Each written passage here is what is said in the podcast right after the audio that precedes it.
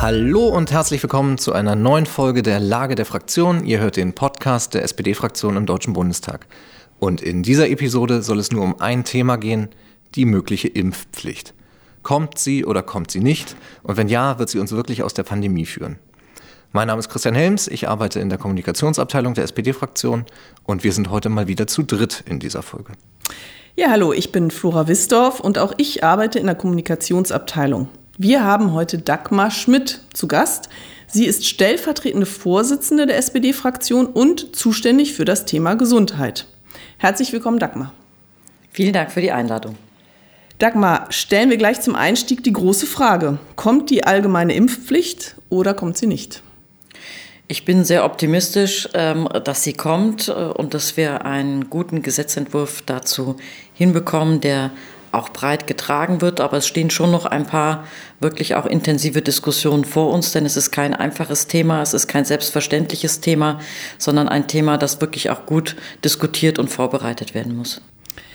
Es ist ja so, dass wir vor einem Jahr sah es ja so aus, als äh, würde es keine Impfpflicht geben. Äh, auch die SPD hat sich dagegen ausgesprochen. Wie kann man den Menschen erklären, dass sie jetzt doch kommen soll?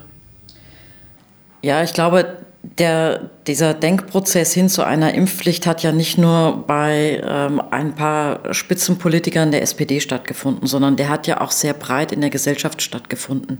Auch dort kann man ja sehen in den Umfragen, dass immer mehr sich eine, eine, eine Müdigkeit breit gemacht hat und man schon immer mehr auch in Erwägung gezogen hat, dass um aus dieser Pandemie rauszukommen, man auch bereit ist, jetzt über eine Impfpflicht nachzudenken. Und ich glaube, das war so ein Prozess, der sich nicht nur in der Politik und ja teilweise auch unter den Journalistinnen und Journalisten breit gemacht hat, sondern der auch wirklich in der Gesellschaft stattgefunden hat.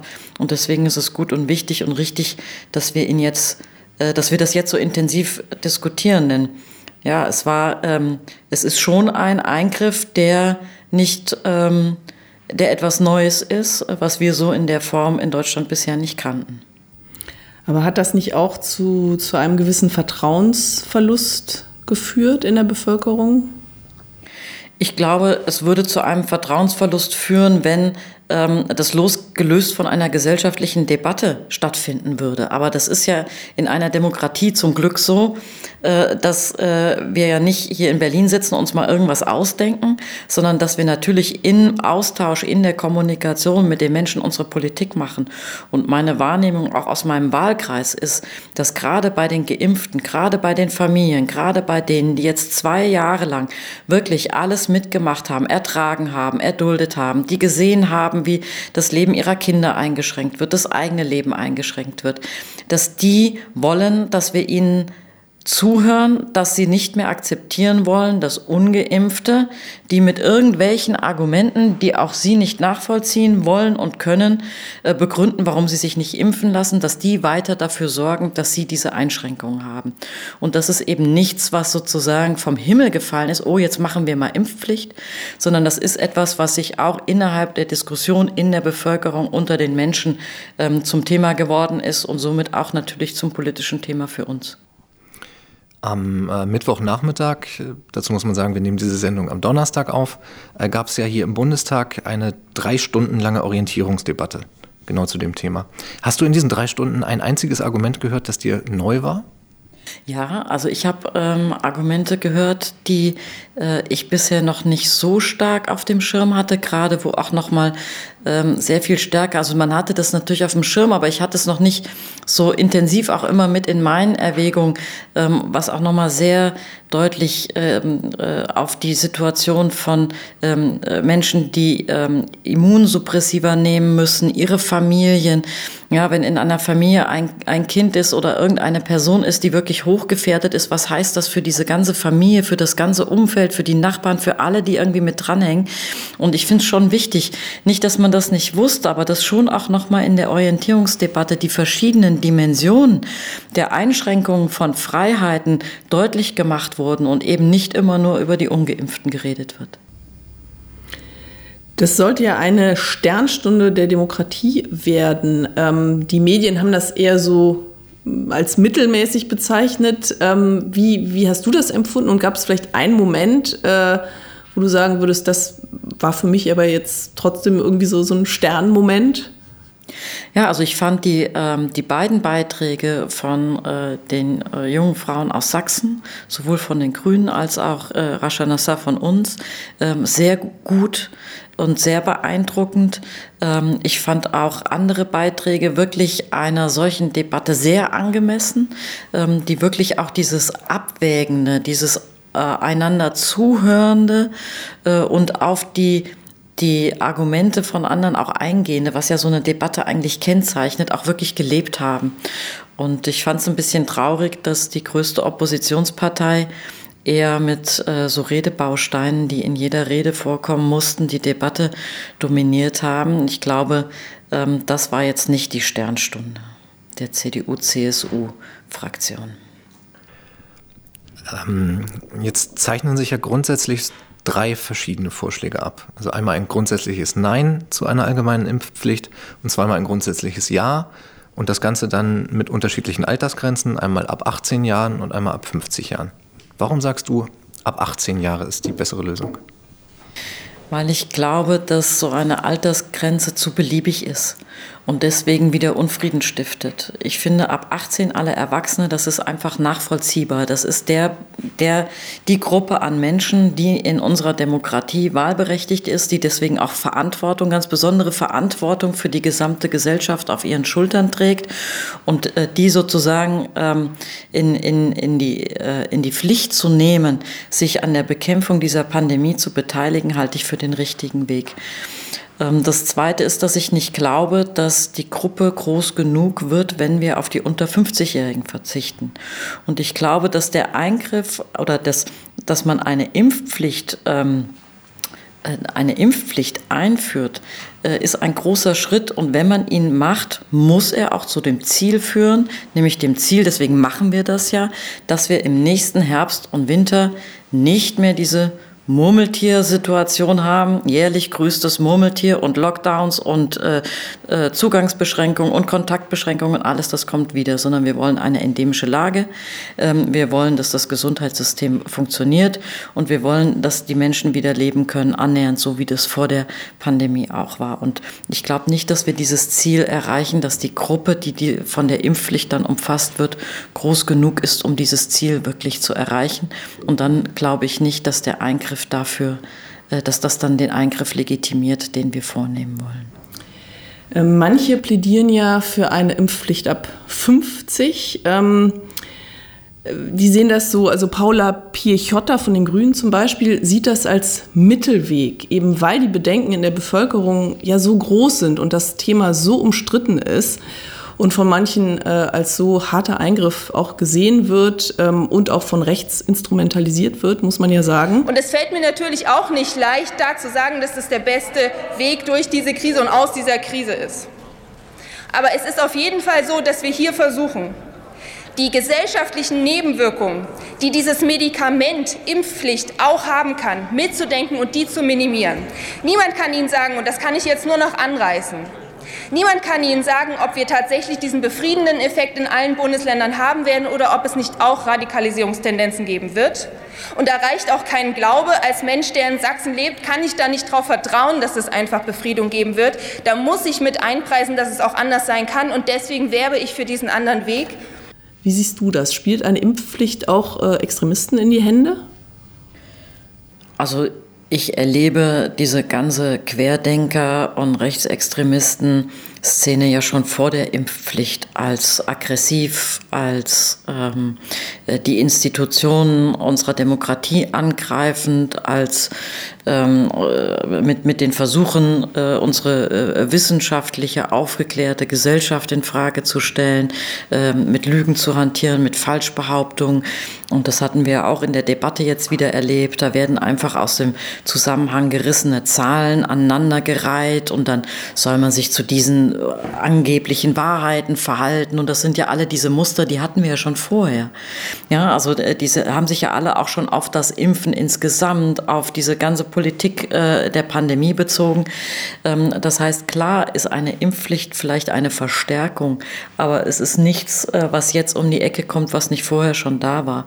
Und insofern glaube ich, dass eine Impfpflicht auch zur Befriedung beitragen kann, weil dann einfach mal der Weg klar ist.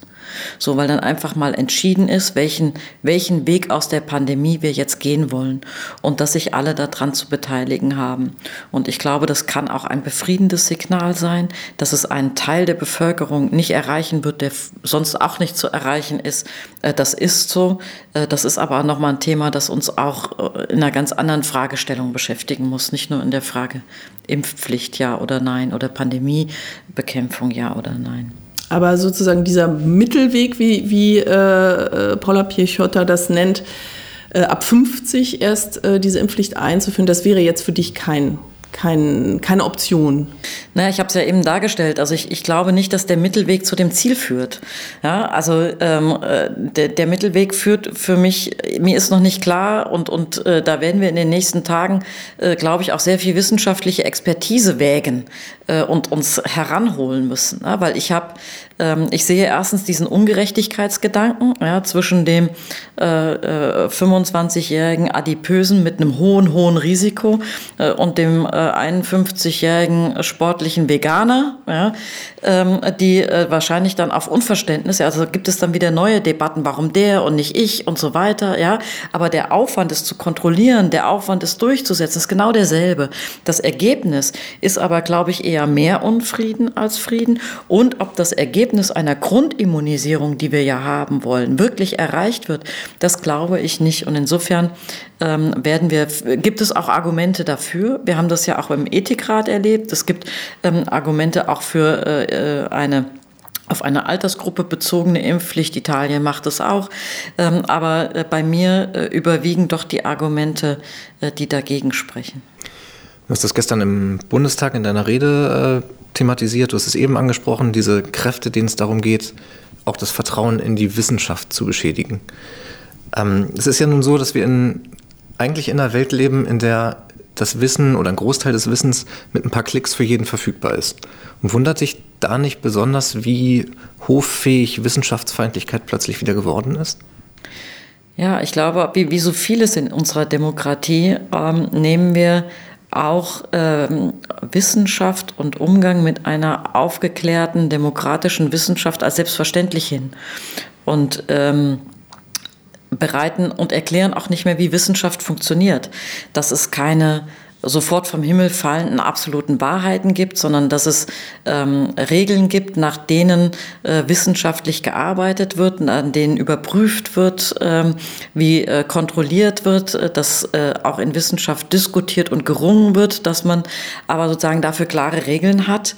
Ähm, und äh, ich glaube, dass auch der äh, die Medien und der Journalismus eine große Aufgabe darin haben, Wissenschaft wieder mehr und besser zu erklären, damit klar ist, wo ist der Unterschied zwischen dem, was ein Herr Drosten sagt, äh, äh, zwischen irgendwas, was ich in meiner Telegram-Gruppe von irgendjemandem zugeschickt bekommen habe. Ähm, es gibt ja äh, nicht nur Extremisten, die gegen die Impfpflicht sind, äh, wie zum Beispiel Alice Weidel äh, mit ihrem schwer erträglichen Gefasel von äh, ich zitiere, Zivilisationsbruch oder autoritärer Amoklauf. Ähm, äh, es gibt auch ähm, Mitglieder der Ampelkoalition, äh, wie zum Beispiel Wolfgang Kubicki von der FDP, äh, die gegen eine Impfpflicht sind. Und äh, Wolfgang Kubicki äh, hat seine Position ja gestern in seiner Rede auch begründet. Liebe Kolleginnen und Kollegen, es ist häufig zu hören, dass eine Impfung vernünftig ist und deshalb die staatliche Verpflichtung ein Gebot ist der gesellschaftlichen Notwendigkeit sei. Ich teile ausdrücklich die Auffassung, dass eine Impfung vernünftig ist. Trotzdem halte ich die Idee, der Staat lege für alle Bürgerinnen und Bürger fest, was vernünftig ist, zumindest für problematisch. Liebe Kolleginnen und Kollegen, es gibt gute Gründe für die Impfung. Die für eine Impfpflicht überzeugen mich nicht. Weder droht ein Kollaps des Gesundheitssystems, bei massiv steigenden Infektionszahlen sinken die Behandlungszahlen auf den Intensivstationen, noch kann eine Impfpflicht noch etwas zur Bewältigung der Omikron-Welle beitragen. Wo ist der gedankliche Fehler, den Kubicki macht? Also erstmal vorneweg geschickt, ähm, das Gute an Herrn Kubicki ist ja, er ist ja nicht gegen das Impfen, sondern wo er geht und steht, wirbt er dafür. So, das ist, das ist ja erstmal das, was ihn von vielen äh, dieser ähm, äh, Gegner der, einer Impfpflicht unterscheidet, ähm, dass er ja nicht gegen das Impfen, sondern sehr stark für das Impfen spricht. Das Zweite ist, dass diese Impfpflicht ähm, auch gar nicht das Ziel hat, jetzt schon in der Omikron-Welle zu wirken, sondern dass wir eben genau mal versuchen wollen, was wir die ganze Zeit nicht geschafft haben, nämlich vor die Welle zu kommen, präventiv zu wirken, vorbereitet zu sein und nicht dann hinterher wieder festzustellen, oh, so wie wir es uns eigentlich gewünscht haben, dass es sein soll, ist es gar nicht. Ja, wir dürfen nicht von dem Wunsch, den wir haben, ausgehen und dann hoffen, dass es so eintritt, sondern wir müssen vorbereitet sein auf das, was wahrscheinlich kommen wird. Und ähm, da sagen eigentlich alle, äh, das Omikron, also jeder Wissenschaftler, mit dem man spricht, ähm, geht nicht davon aus, dass Omikron die letzte Welle war. Ja, und dass das Virus danach weg ist, sondern äh, dass es Mutationen gibt, äh, dass es neue Wellen gibt, so wie wir sie ja auch die ganze Zeit jetzt durch die Pandemie erlebt haben. Und genau deswegen wollen wir eben eine solche Grundimmunität herstellen. Also das ist der eine Denkfehler und der zweite äh, Denkfehler bei Herrn Kubicki ist, dass er äh, für sich ähm, glaubt, auch wissenschaftlich begründen zu können, dass das nur ein Eigenschutz ist. Also, dass ich durch das Impfen nur mich selber schütze und dass es deswegen jedem freigestellt ist, das zu tun oder nicht. Das wäre, wenn es so wäre, richtig.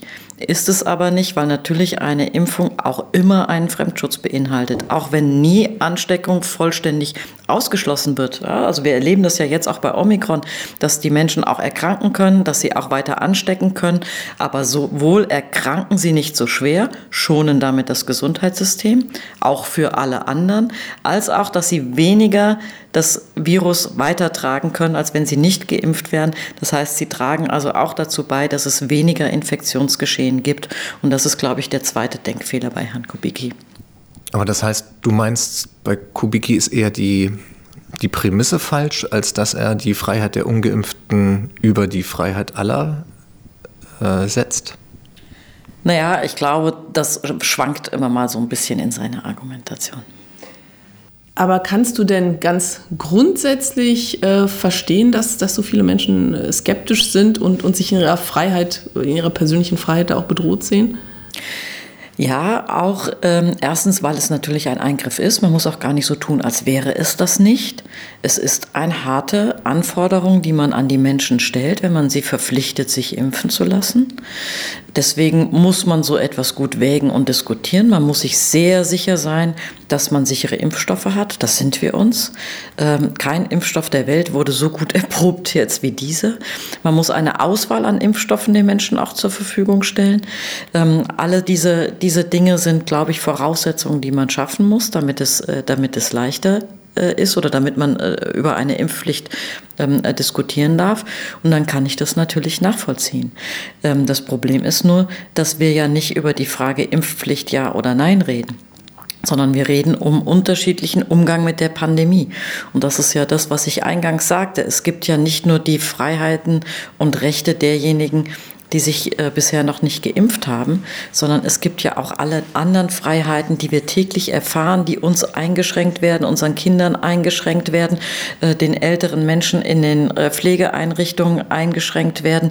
Alle diese eingeschränkten Rechte gibt es ja auch. Und am Ende muss man dann abwägen, welche Freiheitsrechte man sozusagen stärker gewichtet, um dann zu einem Entschluss zu kommen. Nur wenn man sagt, ich möchte die Impfpflicht nicht, muss man sagen, dann will ich entweder entweder eine Überlastung des Gesundheitssystems in Kauf nehmen, sehenden Auges, und damit die gesundheitliche Unversehrtheit von anderen ja, in, in Kauf nehmen, auch sehenden Auges, oder ich muss sagen, okay, äh, ich möchte lieber, dass wir weiter diese einschränkenden Maßnahmen haben, bis wir irgendwie doch noch Leute überzeugt haben oder doch so vorsichtig peu à peu eine Durchseuchung haben, aber kontrollierter über Jahre hinweg sozusagen organisiert. Das sind ja die Alternativen, über die wir reden.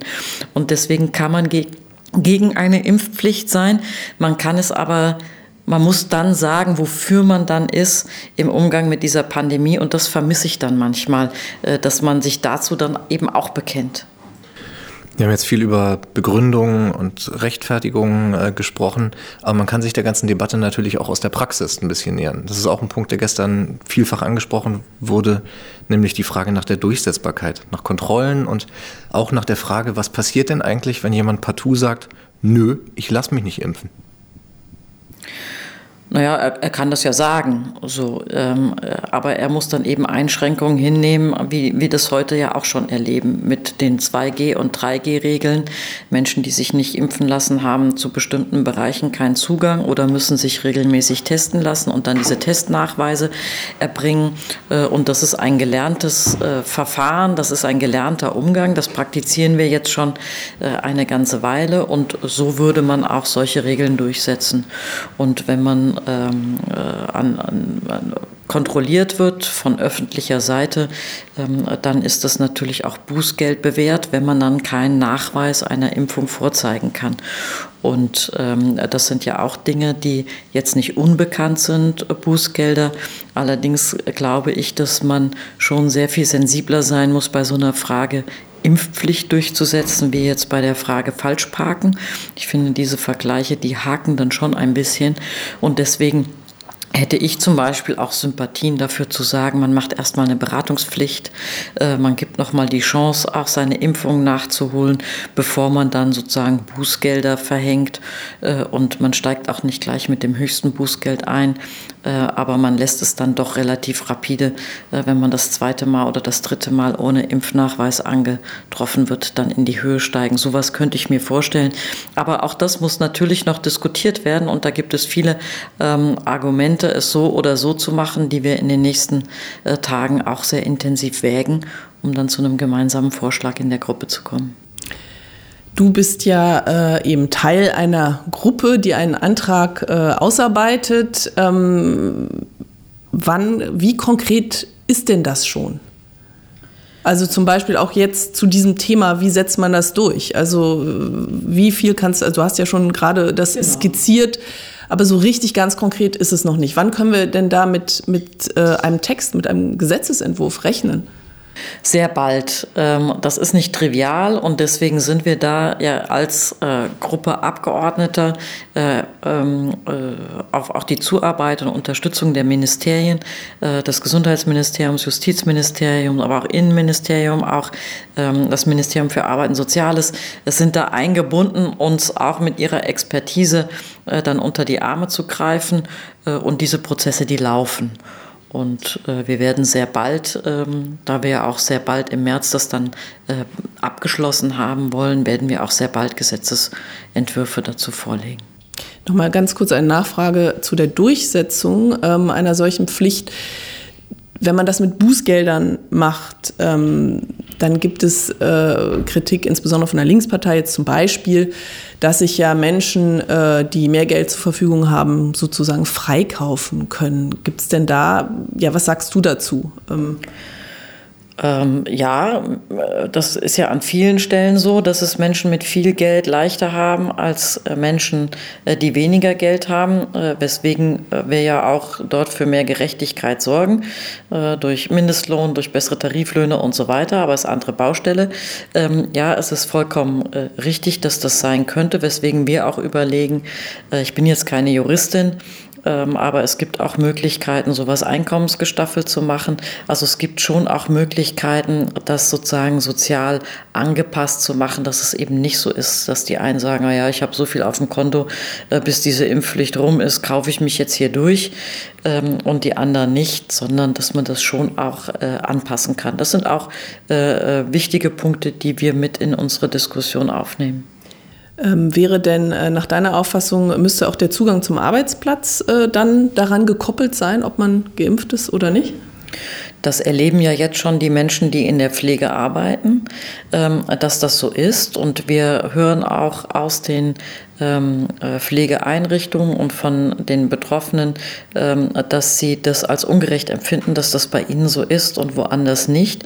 Das spricht natürlich stark dafür, dass es genauso sein sollte. Und wir machen das ja auch nicht zum Spaß, sondern es ist ja immer ein Risiko damit verbunden für die anderen, die dort arbeiten und für die, mit denen, wenn es um Menschen geht, deswegen haben wir das auch gemacht, mit denen gearbeitet wird. Und deren Sicht muss er eben auch eingebracht werden in diese Diskussion. Wenn ich in einem Großraumbüro sitze, na, wie oft äh, ist im Herbst in Großraumbüros, äh, haben sich die Menschen angesteckt. Ja, es ist ja auch ein Schutz derjenigen, die sich geimpft haben, derjenigen, die ihre Familien daheim haben eben vor denjenigen, die ein hohes Risiko tragen, andere auch stark anzustecken, äh, zu schützen. Das heißt, es gibt ja auch da die Sicht, ähm, Arbeitsschutz, nämlich genau die, die arbeiten, davor zu schützen, sich zu infizieren. Und auch wenn man das weiterdenkt, Kitas, Schulen, die waren ja auch schon mit in der Diskussion. Ne? Also die kleineren Kindern, Kitas, die auch nicht geimpft werden können bis jetzt und so weiter, die ja auch zu schützen. Es ist ja nicht so, dass Kinder nicht betroffen sind, nur weil sie nicht äh, in, in dem Maße auch im Krankenhaus äh, landen und auf Intensivstationen. So sind sie trotzdem auch betroffen, auch medizinisch äh, betroffen ähm, von dieser Pandemie. Und deswegen, ja, gehört auch da die Sichtweise dazu, diejenigen zu schützen, ähm, die geimpft sind, die sich trotzdem anstecken können, wenn auch nicht mehr so schwer, aber die ein großes, größeres, deutlich größeres Risiko für eine Erkrankung tragen, wenn sie eben ähm, durch ungeimpfte und ungetestete Menschen in ihren Großraumbüros äh, und in der Arbeit begleitet werden. Wenn so eine Impfpflicht käme, wie lange würde die denn gelten? Also wir wollen sie in jedem Fall befristen. Sie muss aber lang genug sein, damit sie auch wirkt. Und das ist auch eine Frage, äh, wo wir ähm, jetzt noch uns Expertenwissen holen, ähm, weil das sind ja wie bei allen die entscheidenden Fragen. Wenn ich so etwas mache, dann muss es auch die Wirkung erzielen, die, die ich haben möchte. Und wenn dann ein Jahr nicht reicht und man sagt, man muss es auf zwei Jahre ziehen, dann sind es zwei Jahre. Wenn Expertinnen und Experten uns sagen, ähm, es reicht das, wenn man das durchgesetzt hat, äh, das auf ein Jahr zu befristen, dann reicht auch ein Jahr. Also ich glaube, das ist auch etwas, was wir noch wägen. Ich glaube, andere Länder haben das auf zwei Jahre begrenzt. Ähm, und das sind natürlich auch immer Hinweise zu gucken, wie läuft es woanders, äh, wie haben die es gemacht. Hm? Und ähm, das betrifft dann auch die Zahl der Impfungen, die man da definieren würde. Also dieser Booster-Status, der jetzt als äh, Grundimmunisierung ähm, immer bezeichnet wird, würde denn in jedem Fall ausreichen oder müsste man vielleicht noch eine vierte und eine fünfte Impfung äh, in dieser Impfpflicht erfüllen? Das ist, glaube ich, ähm, etwas, äh, wo äh, die Experten uns sagen, dass wir mit drei Impfungen ähm, das sind auch die Erfahrungen, die man jetzt äh, mit den vierten Impfungen hat, dass die nicht mehr sehr viel besser wirken dann, dass man mit diesen drei Impfungen eine gute Grundimmunität hat. Und das kann man sich so ein bisschen vorstellen wie bei der Grippe, auch wenn an anderer Stelle diese Grippevergleiche nicht gut sind. An der Stelle, glaube ich, kann man sich das so ganz gut vorstellen. Wir werden ja mit der Grippe groß und deswegen bekommen wir so eine Grundimmunisierung gegen das Grippevirus. Das ändert sich jährlich. Das wissen wir. Ähm, deswegen gibt es ja auch diese Grippeimpfung jedes Jahr. Mit denen kann man sich über diese Grundimmunisierung hinaus besser schützen und man kann einen Beitrag dazu leisten, dass sich dieses Grippevirus weniger verbreitet. Man hat aber so eine Grundimmunisierung und deswegen führen auch diese Grippenwellen nicht dazu, dass jetzt äh, über lange Zeiträume Gesundheitssystem überlastet ist, etc., etc., alles, das wir jetzt erleben. Und da wollen wir auch was äh, SARS-CoV ähm, äh, 2 anbelangt hin, dass wir äh, so eine Grundimmunisierung bekommen. Wer dann möchte, kann sich dann eine angepasste Impfung jedes Jahr holen. Also ich wäre da dabei, ja, bin ich bei der Grippeimpfung auch jedes Jahr, ähm, äh, um mich und andere dann besser zu schützen. Aber es reicht, um sozusagen so, eine, so einen Grundschutz zu haben und so eine Grundimmunisierung zu haben, diese drei äh, Impfungen. Und ich glaube, dass das etwas ist, was ja auch dann nochmal die, die, die Zumutbarkeit klar macht. Ja, ich, äh, ich glaube nicht, ähm, dass man äh, sagen kann, bis ans Ende eurer Tage habt ihr jetzt eine Impfpflicht, äh, wo ihr euch irgendwie einmal im Jahr impfen lassen müsst. Das ist auch nicht nötig, sondern nötig ist es, dass wir so eine Grundimmunisierung bekommen, damit wir dann sozusagen rauskommen aus diesen, aus diesen Wellen, die, die, äh, die durch zig Maßnahmen, die das Leben einschränken, beherrscht werden müssen. Ähm, haben wir denn äh, auch wirklich alles versucht, äh, die Menschen äh, freiwillig davon zu überzeugen, dass es gut ist, dass sie sich impfen lassen? Also Gregor Gysi zum Beispiel äh, kritisiert die, die Impfkampagne, die er nicht für, für ausreichend äh, hält. Die Impfpflichtdebatte hält aber der Politik einen Spiegel vor und zeigt das Versagen der beiden Regierungen, der jetzigen und der letzten. Andere Länder wie Portugal, Spanien, Dänemark haben viel höhere Impfquoten ohne Pflicht. In Deutschland hingegen erlebten wir Desorganisation. Zuerst fehlende Impfstoffe, dann zu wenig Impfstellen, heute nicht wirklich belastbare Zahlen, alles ein Trauerspiel. Auch hierzulande zeigt etwa Bremen mit einer linken Gesundheitssenatorin, dass man mit Aufklärung, direkter Ansprache aller Bevölkerungsteile, guter Organisation eine Impfquote eine Zweifachimpfquote von 86,1 Prozent der Bevölkerung erreichen kann. Schade, dass nicht alle diesen Weg gegangen sind. Wie ordnest du das ein? Ja, ein bisschen ist das äh, natürlich immer Äpfel mit Birnen verglichen, weil ähm, andere Gesellschaften auch noch andere Pandemieerfahrungen gemacht haben als wir. Also gerade wenn man nach Südeuropa guckt, ähm, wenn ich mich erinnere, dass da sechs Wochen Kinder äh, und ihre Familien ähm, am Stück in den, in den Wohnungen eingesperrt waren, dann sind das natürlich auch noch mal ganz andere Erfahrungen, die wir so hier nicht, nicht in der Dimension hatten, äh, was, die, was diese, diesen Pandemieverlauf anbelangt, was, weil wir das ja auch gar nicht immer schlecht gemacht haben mit dieser Pandemie. Also wir haben uns ja da ganz gut durchgebracht. Das hat aber dann auch diese ganz krassen, harten Erfahrungen, äh, die in anderen Gesellschaften, anderen Ländern da waren, hier nicht. Und ich glaube, dass das auch ein großer Motivator in den, äh, in den südlicheren Ländern ist, ähm, sich impfen zu lassen, weil man einfach nochmal andere Erfahrungen auch mit dieser Pandemie gemacht hat, als wir das hier gemacht haben. Ich glaube, dass das ein Punkt ist.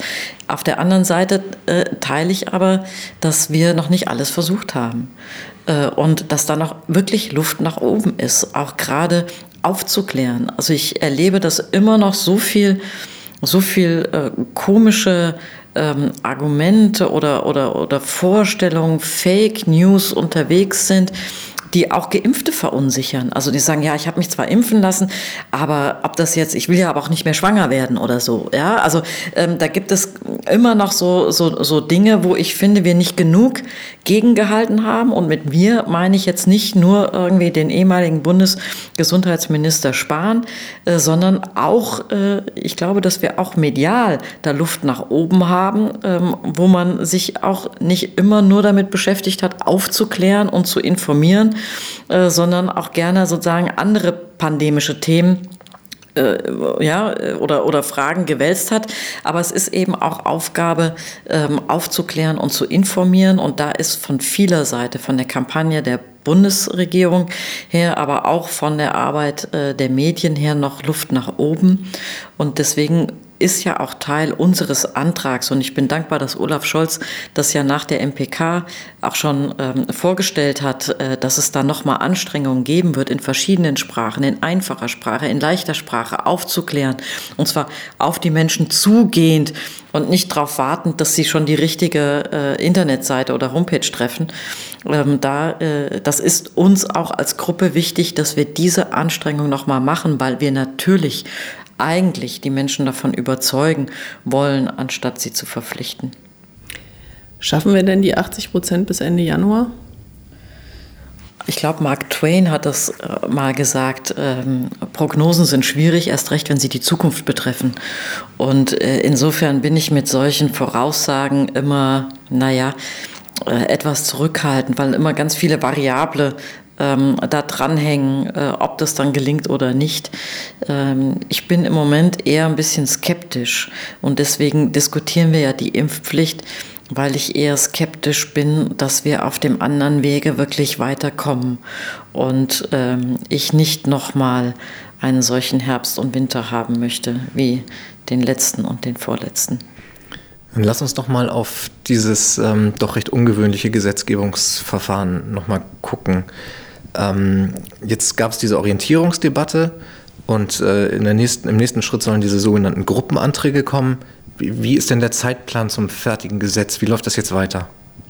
Also die, die Gruppen müssen irgendwann Gesetzesvorlagen machen. Und äh, die gehen dann in ein ganz normales parlamentarisches Verfahren. Das heißt, es gibt dann eine erste Lesung dazu äh, im Deutschen Bundestag, wo dann konkret eben nicht mehr so eine allgemeine Orientierungsdebatte geführt wird, sondern wo man dann sehr ähm, konzentriert schon über diese Gesetzesentwürfe redet.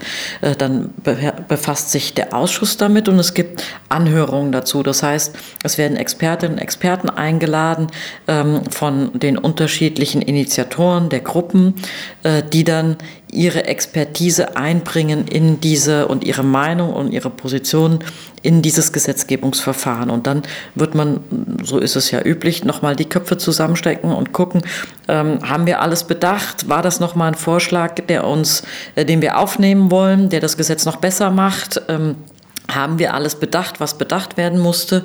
Und dann gibt es zweite, dritte Lesung, äh, wo das Gesetz dann abgestimmt wird. Äh, so, sind die, äh, so sind die üblichen Verfahren und so wird es hier auch sein.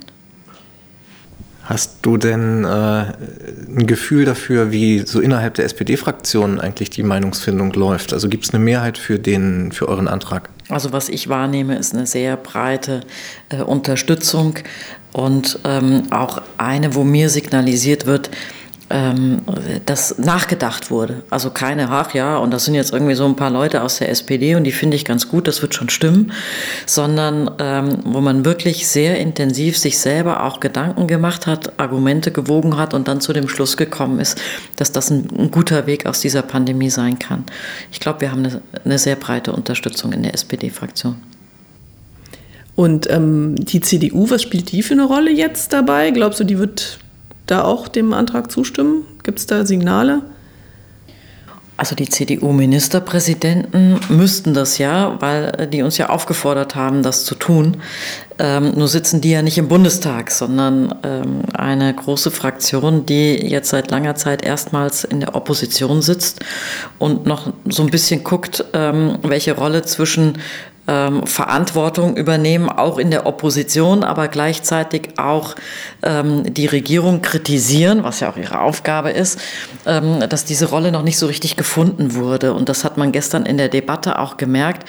Man hatte so ein bisschen den Eindruck, sie haben alle einen gleichen Redebaustein in ihre Rede bekommen, den sie alle irgendwie sagen sollten, äh, nämlich einmal auch die Bundesregierung ordentlich anzugreifen, und wir haben sehr wenig Konstruktives gehört, was äh, den Umgang mit dieser Pandemie anbelangt. Und das finde ich ein bisschen schade, weil ich weiß, dass es auch aus anderen Diskussionen, und ich meine, gut, wir haben jetzt auch acht Jahre zusammen regiert, ähm, dass es auch in der CDU-CSU-Fraktion viele Leute gibt, von denen ich glaube, dass sie wirklich auch etwas äh, Gutes und Konstruktives zu dieser Debatte beizutragen hätten und das auch eine Frage ist, deswegen sind es ja Gruppenanträge, die eben keine ist für einen Oppositionsregierungskräfte äh, messen, sondern ähm, eine ist, wo wir uns gemeinsam äh, alle zusammen überlegen müssen, was ist der beste Umgang mit und Weg aus dieser Pandemie.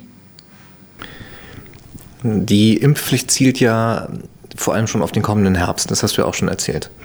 Ähm, aber lass uns ruhig zum Ende äh, des Gesprächs auch nochmal über Omikron reden, also über die aktuelle Welle. Wo, wo stehen wir denn jetzt eigentlich an einem Donnerstag, wo erstmals über 200.000 Neuinfektionen gemeldet werden? Na, ich würde mal sagen, mitten in der Welle. Also ähm, das ist ja jetzt nun wirklich nicht überraschend, äh, dass uns das jetzt so trifft. Das wussten wir alle. Äh, und äh, die spannende Frage wird sein, schaffen wir es, dass das Gesundheitssystem nicht überlastet wird in dieser Welle? Äh, und dass ähm, das und, und hoffen, dass diese ja, mildere Variante, was die Infektionen anbelangt, wobei ich zu mild schon mal noch was sagen möchte, also meine äh, eine geboosterte Freundin von mir äh, sagte, na ja, das war jetzt auch nicht schlimmer als ähm, die starke Grippe, die ich vor zwei Jahren hatte und die mich zwei Wochen lahmgelegt hat. So, also ähm, das sind ja alles, äh, deswegen sage ich immer so, so leichtfertig von diesen Erkrankungen zu reden, ja, auch und von, wo wir noch nicht mal wissen, welche welche Langzeitfolgen das dann auch hat, selbst wenn ich sozusagen nicht auf Intensivstation, nicht im Krankenhaus, nicht intubiert war und trotzdem dran erkrankt bin. Ähm, das finde ich immer ein bisschen, ja, äh, so, deswegen finde ich es gut, dass wir Maßnahmen haben, die auch jetzt wirken, dass hier nicht sozusagen alles, alles aus dem Ruder läuft. Ähm, aber wir müssen natürlich hoffen, dass wir vor allem unsere, unser Gesundheitssystem äh, jetzt schützen und am Laufen halten. Und ich hoffe, dass uns das äh, gelingt. Manche äh, haben trotzdem das Gefühl, dass das so ein bisschen aus dem Ruder läuft, weil also zum Beispiel die Kontaktverfolgung ja auch weitestgehend aufgegeben äh, wird. Die, es gibt nicht mehr genügend Testkapazitäten bei den PCR-Tests. Ähm, also manche sprechen jetzt quasi schon davon, dass wir irgendwie eine, eine, Durchseuchungsstrategie eigentlich fahren. Ist das so? Nee, deswegen, wir haben ja harte Regeln, also, über die ich ja gesprochen habe. Also 3G äh, und, und 2G Plus, äh, das sind ja harte Regeln und ähm, auch die FFP2-Maskenpflicht jetzt in und das sind ja auch Maßnahmen, die wirken, äh, weswegen es bei uns ja nicht komplett aus dem Ruder läuft, äh, sondern die Zahlen steigen, das wussten wir, das wissen wir, äh, das halten wir aber nur im Griff äh, oder hielten wir komplett nur im Griff mit noch viel schärferen Maßnahmen. Und die wiederum, das ist ja diese ständige Balance, die wir halten müssen, die ja auch so schwer nachzuvollziehen ist äh, für, für die Menschen, warum sich das dann wieder ändert, warum sich das dann wieder anpasst, warum das da so ist und da so ist. Ähm, aber deswegen versuchen wir ja auch diese Balance zu halten, weil es milder ist, weil es nicht ganz so heftig ist wie Delta, ähm, brauchen wir auch nicht ganz so harte Maßnahmen. Und trotzdem brauchen wir aber die Maßnahmen, damit es eben nicht komplett auch äh, als Omikron äh, sozusagen aus, aus dem Ruder gerät äh, und, und wir eben keine Kontrolle äh, mehr darüber haben und eben die, äh, die nicht nur das Gesundheitswesen, sondern es ist ja auch, wir haben ja auch Vorsorge getroffen durch Quarantäneregeln etc., Anpassung, eben viele, die einfach auch erkrankt sind und dann nicht zur Arbeit gehen können, deren Arbeitsleistung wir brauchen. Und an der Stelle wir mal wieder feststellen, von welchen Menschen wir doch in ihrer Arbeit wir doch abhängig sind äh, und wie viele dazu beitragen, dass unser sonst so als selbstverständlich genommenes normales Leben funktioniert. Und das sind eben nicht nur an erster Stelle, aber die im Gesundheitssystem arbeiten, aber es sind auch eben die alle anderen, die äh, die Wasserversorgung, die Stromversorgung, äh, die Logistik, äh, die in den LKWs sitzen, die uns die Sachen von A nach B fahren, die das Leben am Laufen halten und denen man mal ein ganz, ganz großes Dankeschön dafür sagen muss, dass sie das alles unter schwierigen Bedingungen und oftmals viel zu niedrigen Löhnen für uns tun. War das eine richtige Ansage im letzten Jahr, sich darauf festzulegen, die Schulen werden offen bleiben? Ja, ich glaube schon. Einfach damit es klar ist, dass, dass, dass wir unsere Prioritäten gesetzt haben. Äh, dass ein Signal da ist, äh, wir, wir muten den Kindern und, und den Familien das nicht nochmal zu. Ähm, allerdings ist natürlich klar, es ist ja nicht komplett ausgeschlossen, Maßnahmen an Schulen zu treffen. Es werden ja auch Maßnahmen an Schulen getroffen. Und äh, ab einem gewissen Punkt kann dann natürlich auch kein Unterricht mehr aufrechterhalten werden. Bei mir im Wahlkreis ist es zum Glück noch nicht so weit. Ja, hier in Berlin wurde ja die, die Präsenzpflicht äh, aufgehoben. Das wird auch von vielen kritisiert, also dass man den Eltern quasi die Verantwortung äh, dafür äh, übergibt, ähm, ob sie ihre Kinder jetzt zur Schule schicken oder nicht. Kannst du diese Kritik nachvollziehen?